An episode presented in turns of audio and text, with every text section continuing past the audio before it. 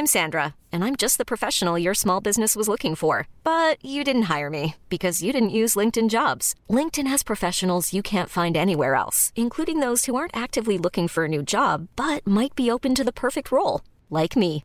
In a given month, over 70% of LinkedIn users don't visit other leading job sites. So if you're not looking on LinkedIn, you'll miss out on great candidates like Sandra. Start hiring professionals like a professional. Post your free job on linkedin.com/achieve slash achieve today. Even on a budget, quality is non-negotiable. That's why Quince is the place to score high-end essentials at 50 to 80% less than similar brands. Get your hands on buttery soft cashmere sweaters from just 60 bucks, Italian leather jackets, and so much more. And the best part about Quince, they exclusively partner with factories committed to safe, ethical, and responsible manufacturing. Elevate your style without the elevated price tag with Quince. Go to quince.com slash upgrade for free shipping and 365-day returns. Millions of people have lost weight with personalized plans from Noom, like Evan, who can't stand salads and still lost 50 pounds. Salads, generally, for most people, are the easy button, right? For me, that wasn't an option. I never really was a salad guy. That's just not who I am. But Noom worked for me. Get your personalized plan today at Noom.com. Real Noom user compensated to provide their story. In four weeks, the typical Noom user can expect to lose one to two pounds per week. Individual results may vary. Allora veniamo all'ultima relazione di questa sera ehm, e Don Giulio, lo dico subito, che è professore, eh, ha proprio la capacità di unire la preparazione dogmatica con l'esperienza perché è interessato a come il dogma parla all'uomo di oggi e quindi ci farà fare un, tra- un tipo di percorso diverso, complementare a quello che abbiamo fatto col professor Penna. Mi piace dire all'inizio, eh, presentando come tutti quanti i relatori, eh, fa parte del genere letterario, ma io dico le cose che penso veramente, ehm, eh, Don Gino Masper eh, viene dagli studi di fisica teorica ed era destinato all'Università di Yale negli Stati Uniti d'America, così dicono le interviste che si trovano sul web, però poi il Signore lo ha chiamato e ha cominciato a studiare teologia dogmatica, quindi ha, unisce come il rabbino in sé l'uomo di scienza e la, eh, la problematica teologica. No? Una cosa che io credo sia interessante dire, anche solo come battuta, sapete che io e padre Maurizio lo, lo ripetiamo continuamente, Georges Edouard Lemaitre, cioè la prima persona che ha ipotizzato che l'universo viene da un nucleo e eh, poi si è espanso, è, era un prete cattolico belga e la parola Big Bang è una presa in giro dinanzi alla sua teoria, cioè sono stati i suoi colleghi eh, di, eh, studiosi di, eh, di, dell'origine dell'universo che hanno detto ha ipotizzato un Big Bang. Dice, dice padre Maurizio sempre basta dire a un bambino che il Big Bang, scherzando l'abbiamo inventato noi, che la persona capisce che non c'è un'opposizione, perché tu vedi uno che è un prete ed è uno fisico, cioè non è solo una, una teoria, è un dato di fatto che tu incontri nelle persone. No? E da, da, da, sacerdote, da teologo ha, studiato soprattutto Gregorio di Nissa, l'antropologia, e ha due libri proprio sul tema della creazione della Trinità, che sono le materie che insegna all'Accademia della Santa Croce, che io vi consiglio proprio come catechisti, come studiosi per leggere qualcosa su queste cose, sono Creatore perché Padre, Introduzione all'ontologia del dono di Cantagalli, come vedete non è un libro, e l'altro Uno perché Trino, è un creatore perché padre, uno perché Trino, l'unità e la Trinità di Dio, sono dei testi che utilizzano i suoi studenti, ma vi assicuro che una persona eh, catechista eccetera se ne può giovare molto bene. Mi piace ancora dire ehm, che appunto, lo, lo, dicevo prima, sa unire questa, lo, lo, vedremo, mi direte poi se è vero, questa capacità di parlare della fede, ma anche di mostrarne l'attualità e in conclusione della giornata vorrei dire che eh, perché sono collegati due esegeti, se volete, e un teologo? Per dire a voi catechisti che l'esegesi ha bisogno della teologia. Cioè noi non possiamo limitarci nella catechesi a dire il libro di Genesi dice questo, ma noi dobbiamo arrivare a dire che cos'è la creazione. Devi arrivare a dire chi è il creatore, perché l'uomo è creato da Dio, cos'è l'anima se volete. Cioè le due cose sono due realtà che sono interconnesse, se io non le metto insieme l'altro dice ma allora io leggo la Bibbia e la fede non è, non è vera. No? Allora per questo, lo ascolteremo adesso, è un, anche un modo di dire, noi stiamo parlando di Genesi, ma stiamo parlando di Genesi e chiediamo ad un teologo che cosa un teologo pensa di Genesi, cosa un teologo pensa della... Abbiamo ascoltato un esegeta, avete visto il professor Romano Pena è un esegeta puro, storico-critico, che fa analisi storica dei testi, ora ascoltiamo cosa un teologo dice della, della, della creazione. E ringraziamo Don Giulio di essere qui. Ringrazio io in primo luogo Don Andrea e poi ringrazio voi no, della pazienza, stare qui alle 21 di sera, anzi alle 21 e un quarto e 15 diciamo, eh, richiede una grande passione, no? mi sembra. Questo però è bello perché mh, anch'io sono qui per passione, no? che, dicevo ad Andrea che questo pomeriggio ho parlato in un congresso faticoso, quindi non sono al meglio della forma, però sono qui per passione, diciamo, un, buttiamo il cuore al di là dell'ostacolo, quindi sono anche un po' giù di voce, però cerchiamo di fare il nostro meglio. Io vorrei dirvi questo, cioè interrompetemi pure, eh? cercherò di lasciare spazio alle domande, cioè a me interessa l'interazione, i professoroni li avete già avuti. Eh? Io sono un povero teologo dogmatico, un operaio, sono brianzolo, no? terra veramente mh, rurale, eccetera, eccetera, di artigiani, facevo il fisico, quindi proprio poverino, e niente, però magari vi serve la mia esperienza, appunto, anche sinceramente ho tratto grande vantaggio dall'avvicinarmi alla teologia, avendo fatto studi e anche ricerca eh, a livello scientifico, perché vedi anche le cose con occhi nuovi in un certo senso, perché hai, hai un'esperienza proprio di come la creazione ha un senso meraviglioso, che in fondo parla di Cristo, anche se uno non lo sa, diciamo, anche se un fisico non, non se ne accorge. E anche il fare dogmatica per me è stato un grande dono, perché in un certo senso eh, la dogmatica che cos'è? Non è un'altra cosa rispetto alla scrittura, cioè non è che i dogmatici fanno filosofia astratta, gli esegeti fanno, studiano la scrittura e non ci parliamo. No? La dogmatica in fondo è proprio lo studio della scrittura, quindi si avvale di tutto quello che hanno fatto gli esegeti e che però ne guarda il senso d'insieme, con un'immagine semplice. L'esegeta guarda la scena del film, il dogmatico guarda tutto il film e cerca di capire che cosa vuol dire, in un certo senso. No? eh, quando uno vede un film a un certo punto finisce il film e dice caspita che bel film, che brutto film, cosa voleva dire, che messaggio mi ha lasciato. Allora il dogmatico fa questo, in un certo senso, cerca di capire che il teologo, diciamo così, cerca di capire il senso di tutta la scrittura. Per esempio, se uno prende l'Antico Testamento, appunto, con Dio che incita al male, poi prende Gesù che parla del figlio prodigo e vede il papà del figlio prodigo che poi è Dio, cioè mettere insieme queste due cose non è banale, no? perché sono due momenti diversi. Se uno li studia, sono due scene del film che uno vede da sole, dice ah bella, interessante, gli influssi, eh. però poi li deve mettere insieme e deve cercare di capire cosa è successo per passare da uno all'altro, cosa vuol dire. Dobbiamo far fuori i nemici, dobbiamo perdonarli, cosa è successo, che senso è la croce, eccetera, eccetera. Anche perché poi in un film la fine di solito è quello che dà senso a tutto. No? Per questo noi dobbiamo leggere anche l'Antico Testamento a partire da, dalla croce e dalla risurrezione. Eh? Quindi proprio dobbiamo arrivare in fondo e poi tornare indietro per capire quello che è successo. Allora, in un certo senso il dogmatico cerca il senso della scrittura, i dogmi, eh, la Trinità, tre persone, una natura, eccetera, eccetera, le due nature di Cristo, non è che sono, wow, Cristo com'è? Ma sai cosa facciamo? Due nature, no? Perché non tre nature, no?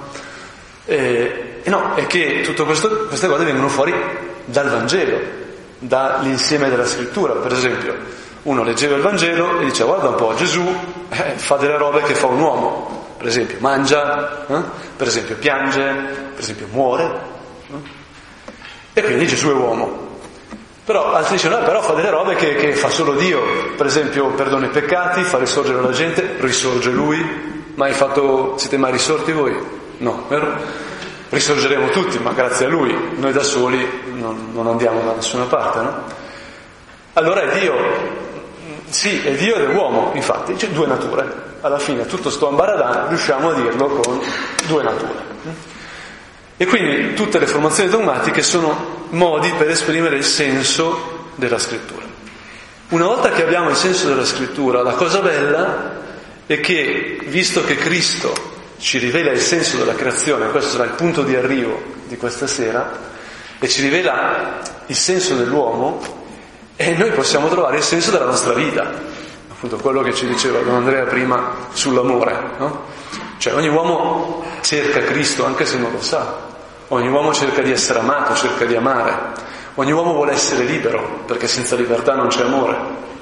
E togliendo Dio dalla società, allontanandoci da una cultura impregnata di sacra scrittura, quello che succede è che scompare la libertà e scompare l'amore.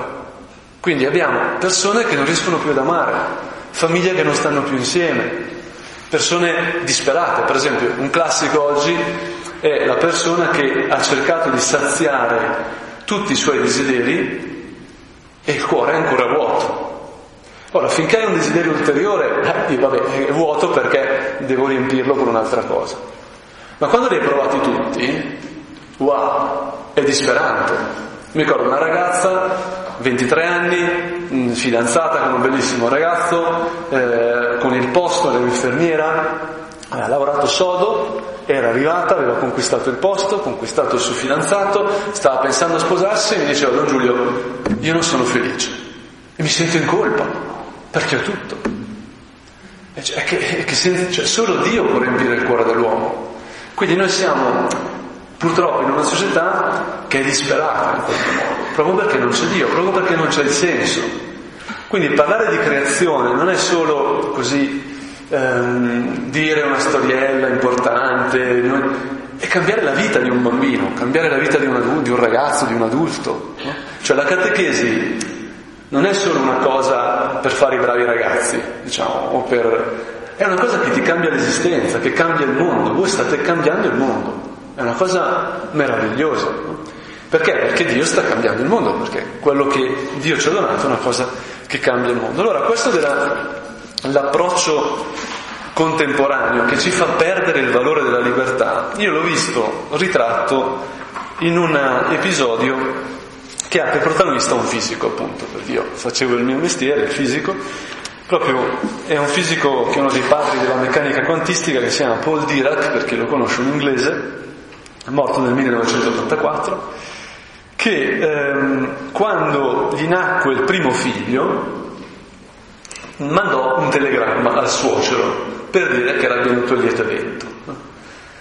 E eh, essendo una persona eh, abile con i numeri, forse un po' impacciata con le parole, oppure semplicemente magari di origine scozzese o irlandese, non lo so, o genovese, usò questa formula. Il telegramma diceva 1 più 1 uguale 3. 1 più 1 uguale 3. È un modo bellissimo per dire che è nato un bambino. No? È geniale? Anche... Però a me questa formulazione 1 più 1 uguale 3 ha illuminato. Perché? Perché è vero o non è vero?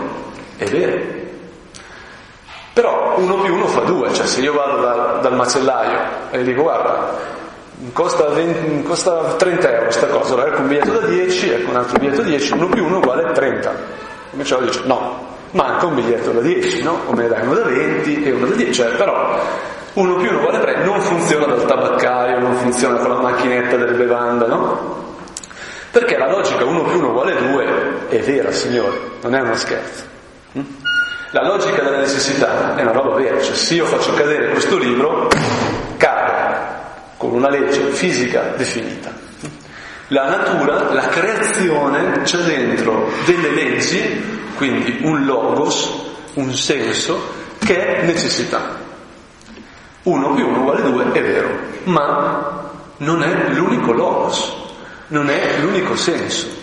C'è un logos, un senso più grande che quello che veramente riempie il cuore dell'uomo, che è chiamato appunto a generare, ad amare, a fare comunione. Uno più uno uguale tre è ciò che regge la comunione, cioè l'amicizia. Quando due persone iniziano a volersi bene, succede qualche cosa, c'è un di più. No? In, Quando in una comunità ci si vuole bene, c'è di più. Anche, per esempio, banalmente si attirano persone.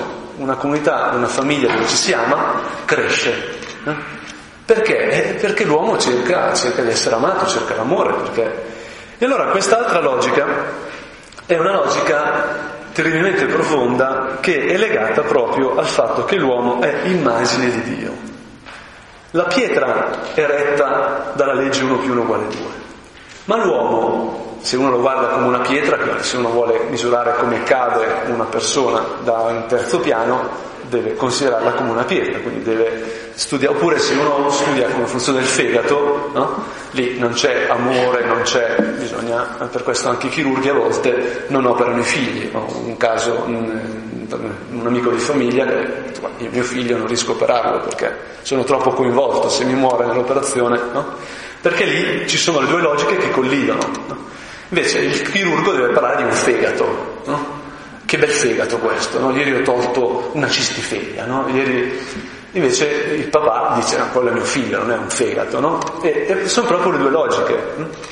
che appunto, ribadisco, servono tutte e due, ma mentre la pietra o il fegato visto come fegato seguono la legge 1 più 1 uguale 2, l'uomo è immagine di Dio, appunto, che è Trinità, guarda un po', e quindi ha dentro questa altra logica che è legata al fatto che Dio che creando ha lasciato l'impronta di se stesso nella creazione. E Dio, creatore, è Dio Trino, sappiamo dalla fine della storia, l'inizio della storia. La storia è complicata perché non c'è Rav di segni, quindi posso parlare.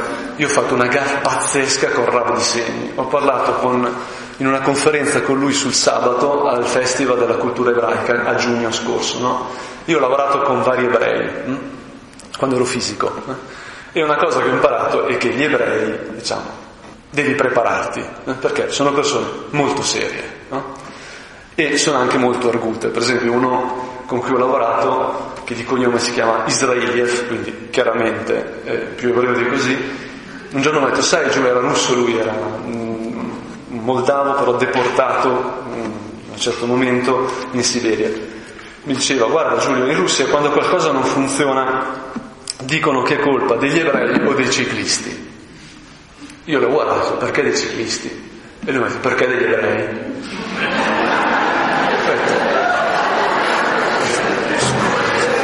Scusi, ma questo l'ho raccontato in quella conferenza per, diciamo, recuperare pazzesca che ho fatto al minuto zero, cioè Ravi di Segni parla passa la parola a me e io dico no perché Yahweh volevo morire riassorbire la parola no? perché ho fatto infatti subito dopo ho detto perdono non volevo nominare il nome di Dio in vano tetagramma no? oh, Adonai hm? Però allora, scusate questa, questa, questo inciso diciamo così però se uno appunto da Brianzolo fa la storia che c'è nella Bibbia del popolo ebraico, diciamo, all'inizio non sono neanche un popolo, sono un clan di tribù nomadi, quindi non hanno una terra. Mm? Allora, nell'epoca pagana, gli dei erano legati al territorio, cioè gli dei pagani sono personificazioni di forze eh, naturali. Quindi la montagna, cioè io nasco, muoio, la montagna c'è. Mia mamma è nata sotto il cucuzzolo di un vulcano no? e mia nonna è nata sotto il cucuzzolo dello stesso vulcano, la mia bisnonna, eccetera, non vi faccio tutta la storia. Però la montagna è lì, invece la mia bisnonna è al cimitero, la mia nonna è al cimitero, eccetera. È grazie a Dio c'è ancora, speriamo che Dio dia vita il più possibile, no? Le cose naturali grandi, le stelle, le montagne, il mare, i fiumi rimangono e noi passiamo. Quindi l'uomo pagano, che è un uomo molto sensato, anche se noi abbiamo l'idea che i pagani sono stupidi, gli indiani, noi abbiamo i cowboys, no? cultura mh, mm, americana abbiamo sostanzialmente, no? quindi il cowboy, l'indiano che adora Manitou, no? e invece noi progresso, europei, intelligenti, che sappiamo come funziona il mondo. No? Cioè, la storia è un po' più complicata, perché gli uomini in contatto con la natura sono molto saggi, cioè l'uomo che sa stare in contatto con la natura diciamo, sa molte più cose di quello che io, sempre quando parlo con i vecchi del mio paese, sempre sto zitto perché imparano tante cose. Allora, per i pagani territorio voleva dire forze naturali, voleva dire di divinità locali. Per esempio, vedete, quando Gesù parla con la Samaritana, il problema dei Samaritani è che erano stati corrotti, diciamo, a seguito di deportazioni, quindi erano di tradizione ebraica, quindi adoravano Yahweh, no? Però mm, lo facevano sulle alture, quindi là dove tradizionalmente i pagani adoravano loro, le loro divinità. Mm?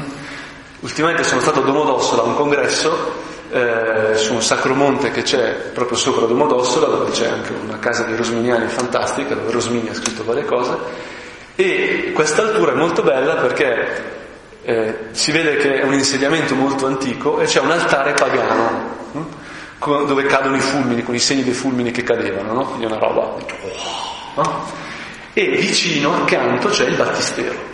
C'è un battistero, diciamo, romanico, crollato, quindi solo con un pezzo, una cosa iper romantica, iper bella, però fa vedere, diciamo, come il cristianesimo cerca di prendere poi i luoghi pagani per cambiare il senso, no? però diciamo, nell'antichità l'altura, eh, pensate all'Olimpo degli dei, no? è il luogo degli dei. Oh, l'ebreo non aveva neanche un territorio, quindi non aveva dei suoi, si portava le sue capre no?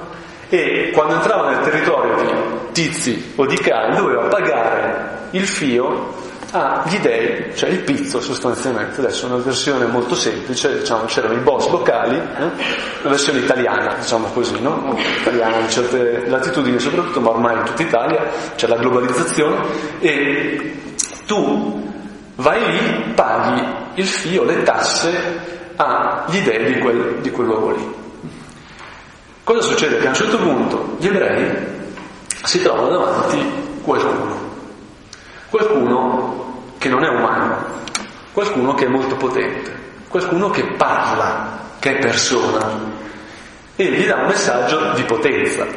Mm? Cioè all'inizio non è che puoi dire guarda io sono il Dio dell'amore, ci vogliamo tutti bene, adesso morirò in croce, no?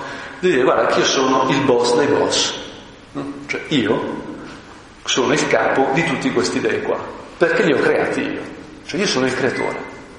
La creazione è affermazione di potenza, L'ebreo è una persona concreta, perché un pastore non è che diceva Dio se esiste deve essere onnipotente, no, quello ci ha sbattuto contro Dio, ti spiego, e ha imparato a conoscerlo. C'è un film che non so se un film, una serie televisiva, non so se vi è capitata, che è eh, John of Arcadia. È la storia di una ragazzina americana che a un certo punto incontra Dio e Dio gli va assegnando delle missioni. Ma Dio si rivela sotto forma di una ragazzina piccolina, la cuoca grassa e simpatica della mensa, un bel ragazzo, cioè si presenta sotto vari aspetti. Non è la Bibbia, eh, non è rivelazione, è una serie televisiva. Sto... Però pone un problema teologico interessantissimo nella prima puntata. Perché la prima puntata è lei che incontra Dio per la prima volta, sotto l'aspetto di un bellissimo ragazzo, no? che dice guarda io sono Dio, lei dice beh, lo dicono tutti i bei ragazzi che sono Dio, quindi non è una novità. Dice no ma io sono Dio, Dio davvero, no? E dice ah, dimostramelo. A me è illuminato perché io mi immagino l'ebreo bello concreto, con le sue capre, che incontra un tizio e dice oh, io sono Dio, dice vediamo se è vero, no? La cosa molto bella di questa ragazza che dice beh se sei Dio fammi un miracolo. E lui la porta davanti a un bellissimo albero d'autunno, una cosa stupenda. Dice, eccolo. Dice, beh, questo è un albero. Dice, beh, fallo te, se sei capace. No? Che è molto bello. No? La, la creazione l'abbiamo per scontata. Comunque lei non è ancora convinta. Lui la convince veramente quando le dice, però io ho salvato tuo fratello dall'incidente, anche se tu non stai andando in chiesa tutte le domeniche come avevi promesso. Ho detto, questa è una preghiera che ho fatto io da solo a Dio, Qui, oh, questo, questo, è veramente, cioè, o è un paragnosta eh, o è Dio, no? Allora, l'ebreo incontra Dio e l'essere creatore è essenziale, è essenziale perché in qualche modo il potere sulla creazione è ciò che fa riconoscere Dio come Dio. E l'ebreo a poco a poco deve pensare a questo, deve andare a pensare a cosa vuol dire che che quello lì non solo è il boss dei boss, cioè il più potente, ma addirittura che è l'unico Dio perché gli altri non sono dei, ma sono idoli morti. E quindi si crea una posizione molto bella tra il Dio vivente, il Dio vivo e gli idoli morti. Sono dei salmi stupendi, siano come loro quelli che adorano gli idoli, morti, no? ciechi, sordi. No? E invece chi adora Dio sia come Dio, che è molto bello ancora tornando all'idea dell'immagine, no? L'uomo immagine, per questo la logica 1 più 1 uguale 3 dentro l'uomo. E a poco a poco, grazie al rapporto con Dio, questo clan diventa un popolo. Un popolo che a un certo punto riceve la promessa di una terra, che sarà la sua terra, dove ci sarà un tempio in una città, in un unico posto, su un'unica altura, che sarà il Tempio dell'Altissimo. E si potrà adorare solo lì.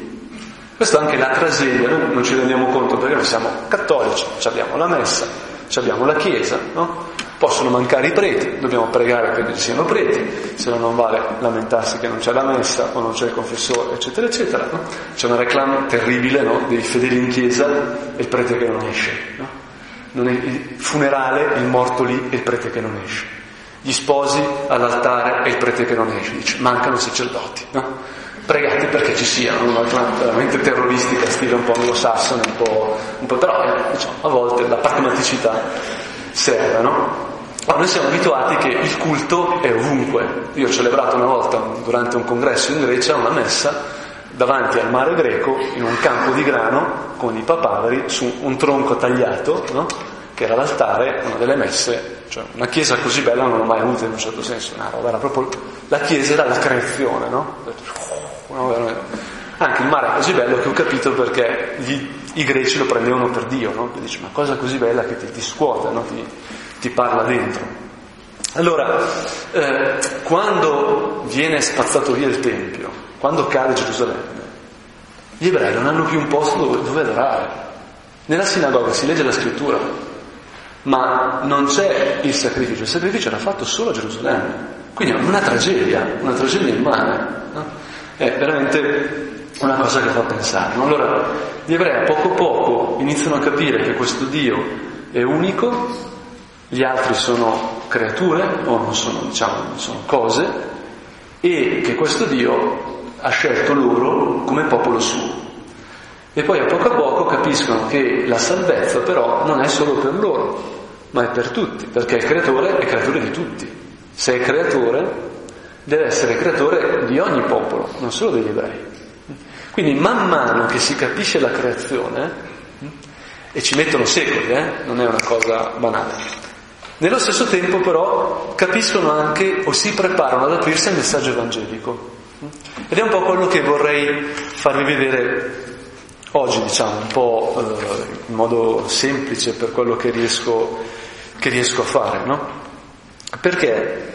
Perché se uno prende la, la Genesi, i primi capitoli, oh, sapete già, prima di me hanno parlato illustri esperti che non è che sono le prime cose che sono state scritte, no? Uno dice, beh, scriviamo la Sacra Scrittura. Come inizio no? la lettera? No? Caro uomo, ti scrivo. No, no diciamo, sono pezzi che vengono poi ordinati man mano con un senso teologico. Quindi, per esempio, come inizia la Sacra Scrittura? Come inizia la Genesi? In principio Dio creo. No? Come inizia il Vangelo di San Giovanni? È un caso? Eh? C'è, c'è un senso in tutto, no? Perché il Vangelo è la nuova creazione, è il senso di tutto. Quel logos di cui si parla è il logos nel quale è stato creato ogni cosa all'inizio. Quindi per questo ci vuole la teologia, per leggere l'insieme, per vedere anche queste connessioni no? e riuscire poi a, a cogliere e a trasmettere il senso di quella roba lì, no? che è il grande tesoro che noi, che noi abbiamo. Allora, se uno prende l'inizio della, della Genesi, se uno legge la Genesi, tutti avranno letto la Bibbia, no? Qui, cioè la Bibbia è il best seller numero uno, è il libro più venduto, no? Cioè, veramente è il libro più venduto della storia. Quindi uno magari legge Harry Potter, che è un bellissimo libro, lo consiglio, legge i vari best seller, spero non Dan Brown per non buttare via i soldi, eccetera, eccetera. Però poi ha letto la Bibbia tutta io quando lo dico ai miei studenti, dico, ah, Giulio, effettivamente non, non, l'abbiamo letta, tranne un mio studente che era protestante che l'ha letta 47 volte. detto, ma cioè, tu veramente mi hai sorpreso, no? Però uno quando inizia a leggere dice, ma si può leggere Don Giulio? Perché ci sono delle robe un po' strane, no? Se uno prende la Genesi, ci sono 7-8 punti dove uno dice, mm, questa roba qui è un po' sconcia, no? Poi robe brutte, no? Infatti, non so se lo sapete che, diciamo, in altri tempi ci sono stati secoli dove nei monasteri non c'era l'Antico Testamento, per sicurezza, diciamo così, diciamo cose un po' osè, eh? cosa che si può anche capire. Il movimento biblico non so se sarebbe stato d'accordo, no? Alcune cose vanno spiegate, anche erano epoche diverse ovviamente, no? Allora, cosa succede? Se uno prende l'inizio della scrittura si accorge che ci sono delle cose che noi capiamo molto bene, cose che facciamo fatica a capire, i figli degli dei che si sposano con le figlie degli uomini, no? i giganti, ci sono cose a volte un po' strane, no? Roba è questa qui, no? Allora, questo anche ha reso facile il gioco, soprattutto nell'illuminismo, di chi diciamo, la scrittura sono dei miti, eh? come ci sono i miti sumeri, eh? ci sono i miti greci, così. Allora a me sempre piace andare ai testi, cioè io un consiglio che vi do anche con i ragazzi, cioè leggi, noi non abbiamo paura di niente, perché se veramente Cristo è la verità, e la verità ci fa liberi, se noi andiamo a vedere le robe, andiamo a vedere la realtà, si vede, per esempio, ah, Don Giulio, il Vangelo apocrifo, lei lo conosce quel Vangelo apocrifo lì, perché si leggiamoli, i Vangeli apocrifi io li ho letti, no? Tutti, no? Ne ho letti abbastanza. Tu leggi il Vangelo. Planning for your next trip? Elevate your travel style with Quince. Quince has all the jet-setting essentials you'll want for your next getaway, like European linen, premium luggage options, buttery soft Italian leather bags, and so much more. And it's all priced at 50 to 80% less than similar brands. Plus, Quince only works with factories that use safe and ethical manufacturing practices. Pack your bags with high-quality essentials you'll be wearing for vacations to come with Quince. Go to quince.com slash trip for free shipping and 365-day returns. Hold up. What was that? Boring. No flavor. That was as bad as those leftovers you ate all week. Kiki Palmer here, and it's time to say hello to something fresh and guilt-free. Hello Fresh. Jazz up dinner with pecan-crusted chicken or garlic butter shrimp scampi. Now that's music to my mouth. Hello Fresh. Let's get this dinner party started. Discover all the delicious possibilities at hellofresh.com. Guardi, dici, questo non c'entra niente, non c'entra niente, cioè nel, non so, nel Vangelo apocrifo Gesù gioca con i suoi amici, amici, amichetti, perde e allora fa il miracolo per sottometterli e devono adorarlo, no? Invece nel, nei Vangeli veri Gesù non vuole essere adorato, scappa, no? fa i miracoli per salvare qualcuno, non per, oppure quello famoso dell'infanzia dove a San Giuseppe gli viene fuori male il tavolo, no? Fa una gamba troppo corta, allora Gesù bambino dice, eh, ci sono qui io Giuseppe, no papà, tiriamo e si allunga, no? Robe che non tornano, mi spiego, cioè nel, nel Nuovo Testamento si vede che il miracolo ha un'altra funzione, il miracolo non ha neanche la funzione di curare, ma la funzione di rivelare l'amore di Dio, cioè rivelare il Padre. Ogni cosa che fa Gesù, i miracoli sono parole in qualche modo, parole efficaci, poi lo vedremo, no?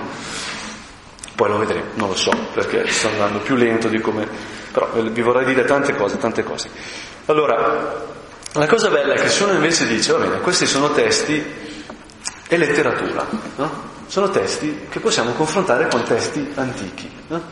Guardiamo la Genesi nel contesto dell'epoca. Certo, non pensiamo alla Genesi come un testo di, di scienza scritto adesso, no? Perché la funzione non è quella. Bisogna stare attenti, dice Ratzinger, a dire la, la Genesi non è un testo scientifico, quindi non dobbiamo pretendere le cose scientifiche, perché sennò poi possiamo usarlo in altri modi. No? La Genesi non è un testo di morale, cioè possiamo cambiare genere e a un certo punto non rimane più niente, no? cosa che qualche esegeta, non ho mano penna, grazie a Dio, però qualcuno magari ha fatto, alla fine togli, togli, togli, togli, e non c'è più niente. No? Ora, se uno invece dice, vediamo un attimo, Dio crea il sole la luna che sono chiamati lumi, lampade. Ora, signori, due secoli prima di Platone e Aristotele, che credevano che il Sole e la Luna fossero dei, come tutti i grandi popoli antichi, dei pastori, dei beduini, pastori di capre, dicono che il sole e la luna sono lumi. Come gli viene in mente a sta gente? Io capisco che gli egiziani forti a un certo punto possono avere in mente qualcosa, ma questa gente così semplice e così presto che riesce a vedere la natura non come una divinità, non come qualcosa di sacro, ma come qualcosa che posso toccare, che posso maneggiare, perché Dio me l'ha affidata a me. Oh, questo è sconvolgente, assolutamente sconvolgente. E la scienza diventa possibile in questo momento. Non è un caso, secondo me, che tanti scienziati sono ebrei. Io ho appunto, ho lavorato con tanti di questi. Perché? Perché sono i primi che hanno capito che potevano toccare, toccare le, le cose create, la montagna la potevano toccare, la luce la potevano maneggiare, cioè che era sotto il loro dominio, non era una cosa sacra, una cosa che non puoi avvicinare, che ti fa paura. Di più, e era così perché? Perché era creata da quello stesso che ha creato me in modo tale che c'è dentro un senso che io posso capire. C'è un famoso fisico che si chiama Feynman, di origine ebraica, mi sembra non credente né praticante, però se ricordo bene, che inizia le sue lezioni, un test, una serie di lezioni di fisica che sono il testo mitologico di tutti i fisici, cioè quando un fisico teorico inizia a studiare, le lezioni di Feynman sono, diciamo, la Bibbia, scusate, adesso è un po' irriverente dirlo qui, diciamo del fisico teorico, no? E la prima pagina racconta questa scena. Che cos'è la fisica? Dice la fisica è come se un extraterrestre cade sulla Terra e a un certo punto scopre da dietro un cespuglio due umani che giocano a scacchi e li guarda e inizia a dire, ah guarda, cavallo muove a L, muove così, no? E l'alfiere fa solo così, no? E quella regina, e a furia di vedere giocare a scacchi impara le regole degli scacchi e diventa capace di giocare una partita. Allora, questa immagine è molto bella, diciamo, molto semplice, però se uno la, la guarda con occhi teologici è profondissima. Perché vuol dire che se io guardo la natura, c'è dentro delle regole. È un gioco degli scacchi che ha delle regole, che io posso capire. Ma questo vuol dire che chi ha fatto quella scacchiera e io abbiamo un logos in comune. Possiamo comunicare, almeno giocando a scacchi, ma possiamo comunicare. Allora, la, lo stesso atto scientifico presuppone che quella roba che è davanti non è Dio, cioè è qualcosa che è come te, che puoi toccare, e che quella roba lì c'è dentro un logos, una logica. Se no, non inizi a fare fisica, perché non pensi che ci sono delle leggi. C'è un presupposto iniziale che le, che le cose devono cadere sempre in questo modo, che c'è un comportamento armonico, un comportamento sensato, che c'è un senso. Se no, neanche ci mettiamo a, a cercarlo in un certo senso. Quindi la cosa meravigliosa è che in qualche modo la, la Genesi fonda tutta la scienza. E questo è sconvolgente perché è contrario a quello che ci dicono abitualmente, cioè i messaggi che passano è che la Chiesa è contro la scienza, messaggi mass mediali. Poi se voi vedete un portale che si chiama DIS, fatto da professor Tanzella Nitti, molto bello, è, è documentazione interdisciplinare su scienza e fede. No? E uno scopre appunto le metri, scopre quanti scienziati erano sacerdoti o credenti. No? La maggior parte, anzi se uno poi fa sul serio e inizia a guardare la storia del mondo si rende conto che l'ateismo è una roba subumana, cioè è qualcosa che c'è solo negli ultimi due secoli eh, e che è concentrata in Europa. Ma anche attualmente, se tu vai negli Stati Uniti, la posizione è molto diversa, cioè non, non sei visto come strano perché sei cattolico. Questo c'è molto in Europa, dove devi chiedere scusa perché ti fai il segno della croce, dove in Norvegia la tizia che legge il telegiornale non può portare la croce al collo durante il ciondolo con la croce perché però se avesse la mezzaluna la potrebbe portare. Oh, c'è un problema, vi spiego, un problema grosso qui in Europa, no? E noi dobbiamo saper rispondere, sapere in qualche modo dare strumenti alle persone per difendersi da questi condizionamenti. E non c'è miglior difesa della verità, verità che è umile, no? ma che è invincibile in qualche modo, proprio nella sua umiltà. Allora, se uno prende per esempio la Genesi e la confronta con i miti, i miti di, crea- di creazione, i miti originali, cioè ogni popolo, ogni religione deve rendere conto di da dove veniamo. No? E quindi, per esempio, se uno prende l'Enuma Elish, che è diciamo, la tradizione persiana, no? è molto interessante fare il confronto, perché secondo, adesso faccio un riassuntino, eh? Secondo questa tradizione, come è, nato, nato il cielo, la terra? C'era un dio che è il dio della luce, che si chiama Marduk, no? che si scontra con un drago originario, che è un drago cattivo. No? Marduk, cavaliere luminoso, contro il drago cattivo. Chi vince?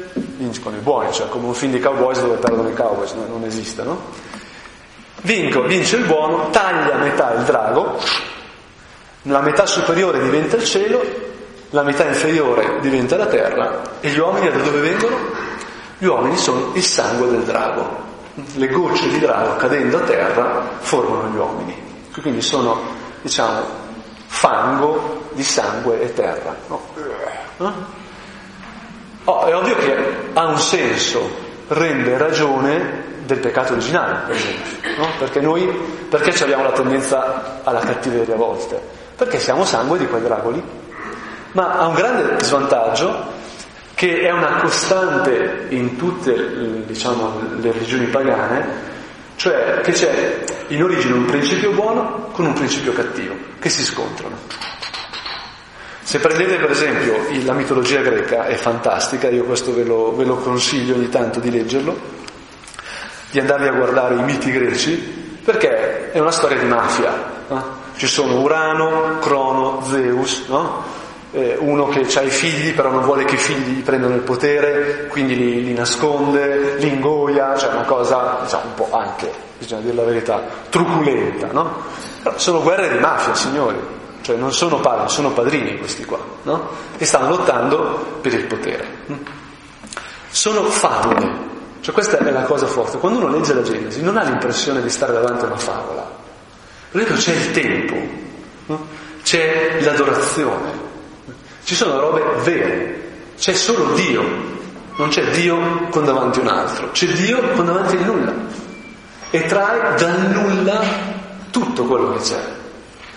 E tutto viene dichiarato buono, guardate che è una roba sconvolgente, cioè che l'uomo pensi che il mondo sia buono, non è facile, voi pensate oggi, cioè oggi, se tu parli con le persone al bar, in pullman, al lavoro, cioè la gente non ti dice che il mondo è buono, ti dice che il mondo è cattivo. Chesterton diceva che l'unico dogma per il quale non aveva bisogno della fede era il peccato originale. È evidente. Io ho un collega che però secondo me è un controesempio, infatti stiamo studiando il caso perché gli basta un controesempio così buono che secondo me c'è qualcosa che non va. No? Però Oppure di questa cosa gli sto facendo saltare i nervi, quindi sto, sto verificando l'esistenza, diciamo, infatti oggi nella conferenza che ho fatto, a un certo punto ho iniziato a dire questa cosa e ho visto lui che diventava viola, ho detto se dice il mio nome lo strozzo, ho detto ah vedi che ce l'ha anche lui. Pochissimo, però qualcosa è rimasto anche lui. No? Allora, dire che il mondo è solo buono, che l'origine di tutto è solo la volontà, è qualcosa di sovrumano.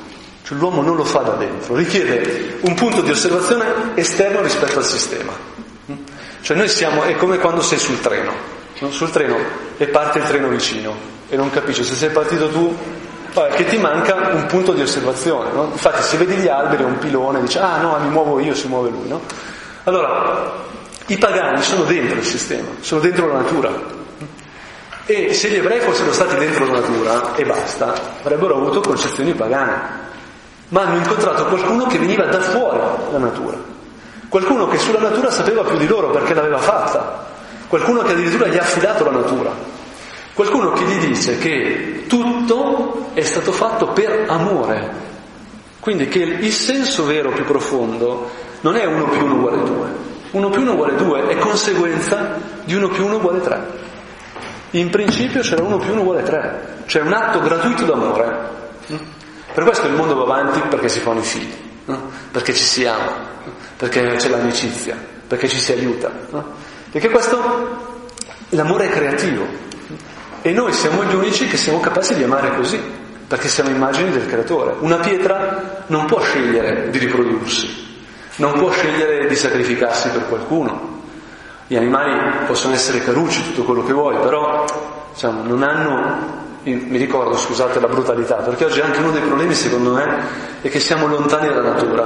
Quindi io i ragazzi del catechismo li porterei veramente in campagna a vedere le mucche, no?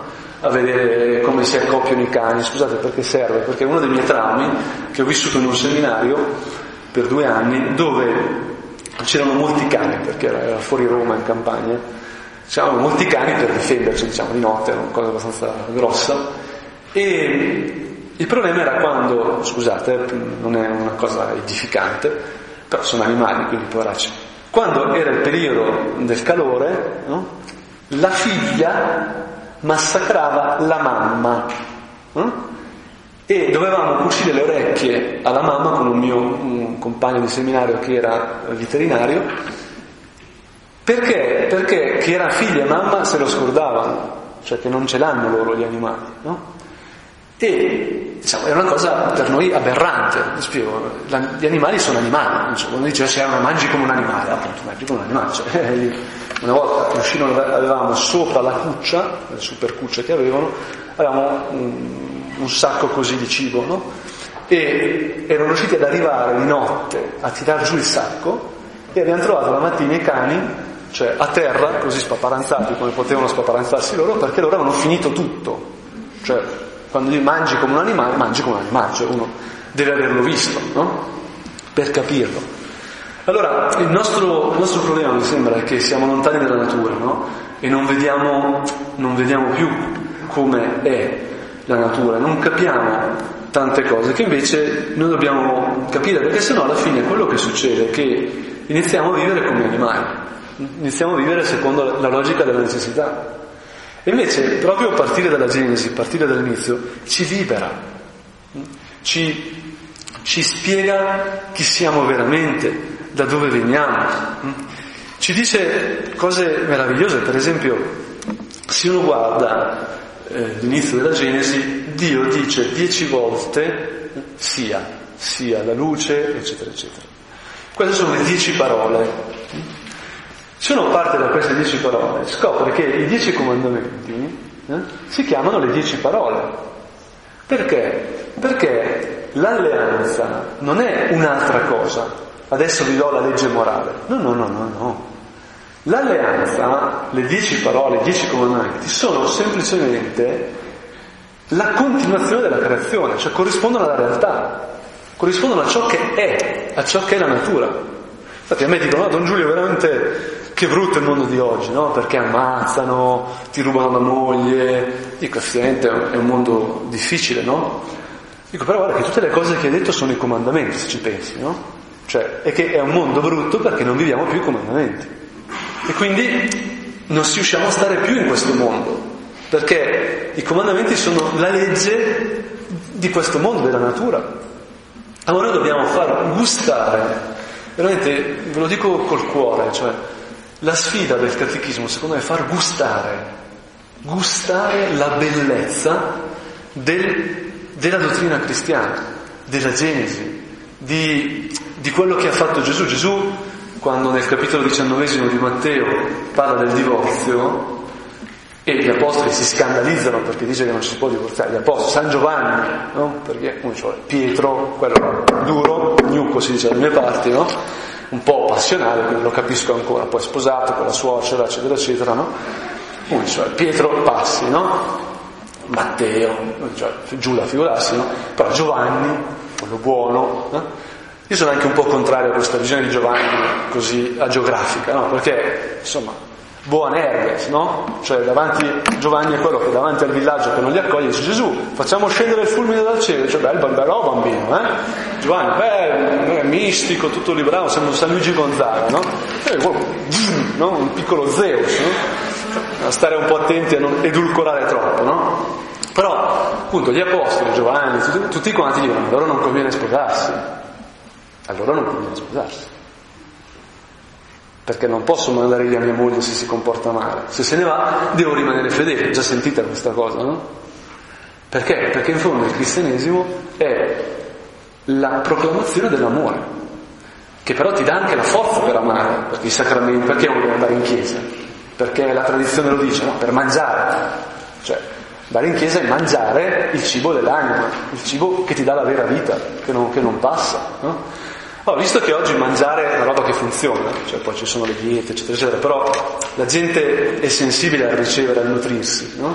Noi dobbiamo riuscire a parlarne così, no? Se tu non preghi, se tu non vai a messa, non riesci più ad amare.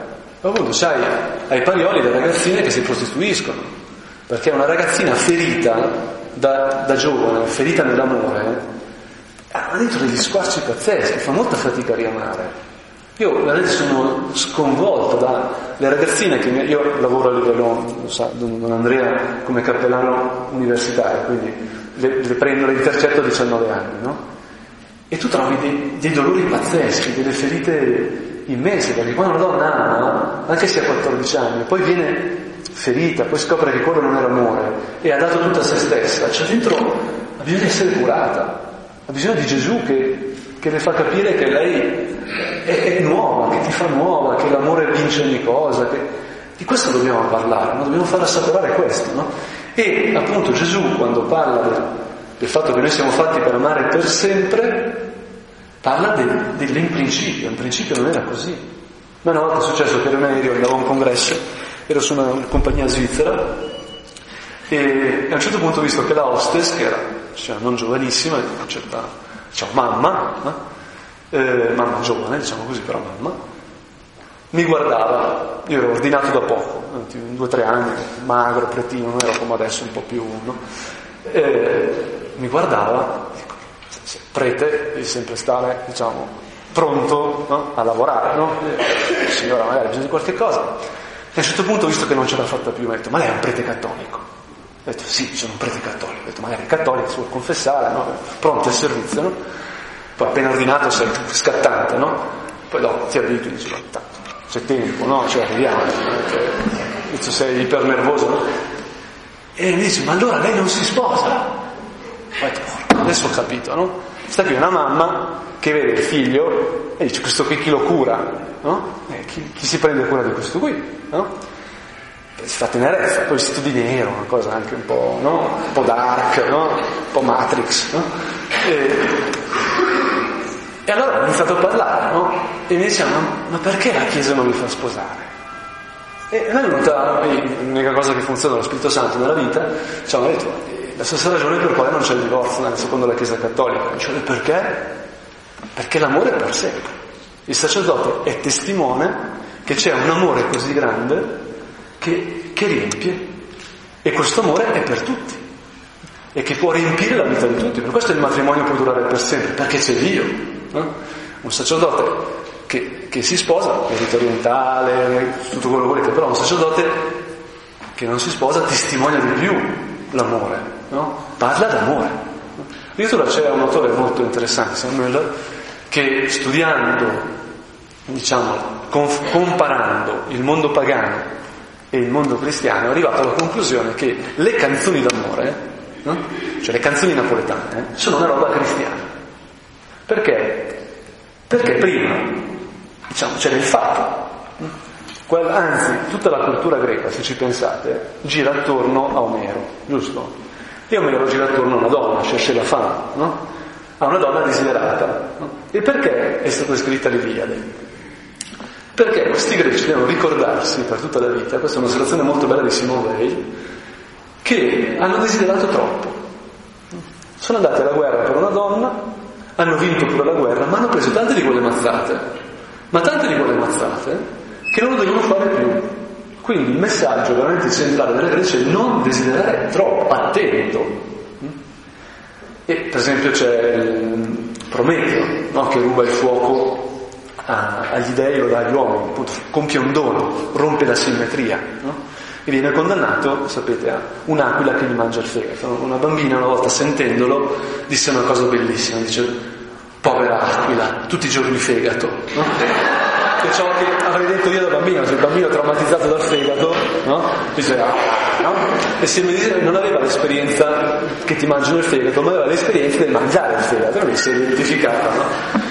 Allora, diciamo, il desiderio per sempre è una roba che è cristiana. Per esempio, Osea, adesso stiamo parlando della Genesi, anzi finiamo di parlare della Genesi perché siamo quasi arrivati alla fine. Osea è uno dei libri dell'Antico Testamento che a me piace di più, perché è un profeta che lì a farsi i fatti suoi, Dio lo chiama Osea, no? ho una missione per te, eh, dimmi cosa devo fare? No, no. Devi sposare una prostituta. Ho capito male, no? Devo dire che prostituirsi è cattivo. Dice, no, Osea, tu devi, spos- tu devi sposare una prostituta.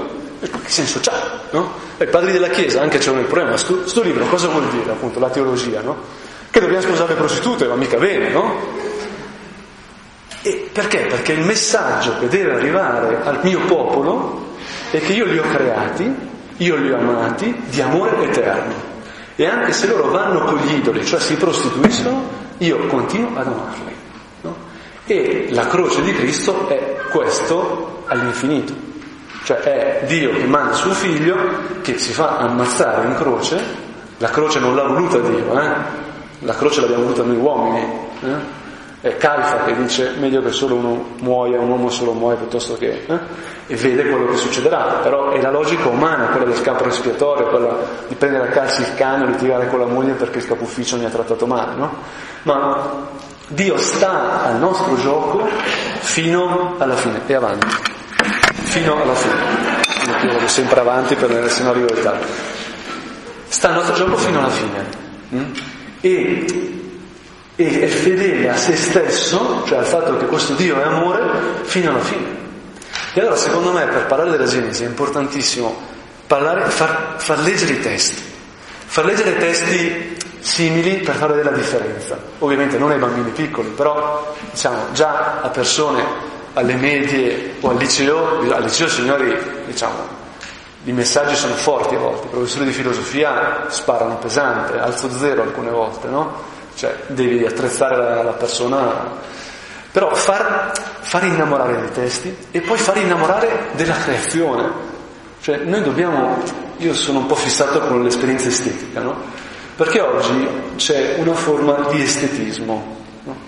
Cioè oggi mia cugina vede Glee, mia cugina ha 11 anni, vede una serie televisiva che è tutta balletti, cose varie, adesso magari qualcuno di voi è patito no, di Glee, però non, non ho niente contro Glee. Però diciamo, tutta la sua, ehm, la sua esistenza, tutta la sua visione del mondo è estetica, è una bella ragazza, è vestita bene. È, l'altro giorno mi ha detto, tu non puoi vedere Milla, che non so che attrice è, un'attrice che c'è il cognome di un giocatore della Fiorentina eh, slavo che c'era prima, che non mi ricordo mai, mm, non la puoi vedere perché sei prete, tu non sei libero. Che mi sono arrabbiato, ho detto sì, ma tuo papà è libero o non è libero? Sì, ma lui piace Marilyn Monroe. Ho lasciato lì, ho lasciato il discorso perché ho capito che non c'era spazio per un dialogo, no? Però la ragazza è tosta. Una volta mi ha detto, Giulio, sono andato a messa mercoledì, quindi non vado domenica. Subdola, fetente, perché si aspettava che io dicessi, ma no, vai domenica per fare apposta il contrario di quello che dico. Allora io che sono subito fetente, più di lei più anni e sono della stessa razza, non, non ho detto questo. Però non potevo neanche dire, ma no, non andare, no, perché sennò con la sua mamma, cioè, il Giulio, prete, mi ha detto, no? Una volta mi ha detto, perché ti sei fatto prete? Sei proprio stupido, no? Potevi guadagnare tanti soldi, andare a Yale appunto, ti sei fatto prete che non serve a niente, no? Cioè, capì la ragazzina? Ho detto, senti, ma ma al Don Fabio farà piacere se tu non vai a messa domenica? Ah no, al Don Fabio no, allora vado. Mm? Don Fabio, secondo me, è stato un capolavoro pedagogico, perché c'era poco da discutere, c'era andare alla persona, no? Però guardate che è vero che hanno bisogno di gustare la realtà, hanno bisogno di fare esperienze estetiche vere, cioè di vedere la bellezza del reale, non la bellezza della superficie. Per questo sulla Genesi ci giochiamo molto, sulla Genesi ci giochiamo molto perché so, io quando ero all'elementare ho fatto l'esperimento del fagiolo da mettere dentro la bambagia. Cioè voi, io dell'elementare non mi ricordo niente, mi ricordo A come ape, no? Cioè, poi facciamo, allora ci facciamo fare stanghette? E poi mi ricordo il fagiolo. Perché per me è una roba pazzesca, tu vai, vai via, vai via da scuola e il giorno dopo c'è una roba che è uscita da lì. Eh, ma è una roba miracolosa, no? Poi ti spiegano che c'è questo logos, che è il logos della vita, e il logos della creazione, che ti parla di Dio di mille discorsi, no? Cioè, e che mondo è bello, cioè il mondo è bello, la creazione è bella, e dobbiamo farlo assaporare? E dobbiamo far vedere come questi testi parlano di quello che abbiamo attorno a noi, quello che abbiamo nel cuore, e allora diventa una meraviglia, no? Io ho finito. Ora avete visto approcci molto diversi, appunto l'idea di questi due giorni, poi ripeto, aggiusteremo pian piano il tiro, è di vedere approcci diversi per capire, però questo lo possiamo portare tutti insieme via, che la creazione è un tema importante. Non si può parlare della scrittura della fede saltando questo capitolo, ma questo è un punto decisivo. Una battuta che poi riprenderò, mi tornava in mente ascoltando i relatori di oggi, voi sapete che c'è questo grandissimo filosofo Ajage, eh, Fabrice Ajage, francese, un neoconvertito, lui dice, gioca su, su due cose, lui dice la creazione vuol dire che se il creatore ha fatto il fagiolo, la moglie, vuol dire che è bella la moglie. Io non posso dire che è bravo il creatore e che è brutta la creatura. Cioè se il creatore ha fatto una creatura vuol dire che la creatura è bella. Vi fa questo esempio, ho dato un francese, dice io incontro, dei ragazzi incontrano Dante e gli dicono, dei francesi, ah Dante tu sei il migliore poeta italiano, il migliore poeta del mondo. E Dante gli dice sì, e quali versi avete letto che io ho scritto? Nessuno. E allora voi fate a dire sono bravo. Cioè se io dico che il creatore è il creatore, vuol dire che le creature mi piacciono. Dire che il creatore è padre, il creatore perché padre, no? E viceversa, la creatura domanda del creatore, cioè se io amo una, un amico, io voglio che il mio amico non muoia, cioè io, se io amo la creatura, cerco il creatore, perché io voglio che la mia innamorata non muoia, io voglio che la creazione intera raggiunga il creatore e la creatura, sono, sono, importanti, sono, no? E notate ci riprendeva, secondo me è interessante, quei testi di penna su, che citava all'inizio sui Vangeli sono veri, cioè Gesù parla della creazione, lo diceva giustamente che sono minore, ma voi pensate a Gesù che per spiegare il matrimonio dice in principio Dio ricrea maschio e femmina, cioè Gesù dice la Genesi è vera, cioè la Genesi non è vera solo per gli ebrei, è vera per Gesù Cristo. È molto interessante questa cosa. Even when we're on a budget, we still deserve nice things. Quince is a place to scoop up stunning high-end goods for 50 to 80% less than similar brands. They have buttery soft cashmere sweaters starting at $50, luxurious Italian leather bags, and so much more. Plus, Quince only works with factories that use safe, ethical, and responsible manufacturing. Get the high-end goods you'll love without the high price tag with Quince. Go to quince.com slash style for free shipping and 365-day returns. Hold up. What was that? Boring. No flavor. That was as bad as those leftovers you ate all week. Kiki Palmer here, and it's time to say hello to something fresh and guilt-free. Hello Fresh. Jazz up dinner with pecan-crusted chicken or garlic butter shrimp scampi. Now that's music to my mouth. Hello Fresh. Let's get this dinner party started. Discover all the delicious possibilities at hellofresh.com. Why don't more infant formula companies use organic, grass fed whole milk instead of skim? Why don't more infant formula companies use the latest breast milk science? Why don't more infant formula companies run their own clinical trials? Why don't more infant formula companies use more of the proteins found in breast milk? Why don't more infant formula companies have their own factories instead of outsourcing their manufacturing? We wondered the same thing. So we made ByHeart, a better formula for formula. Learn more at byheart.com.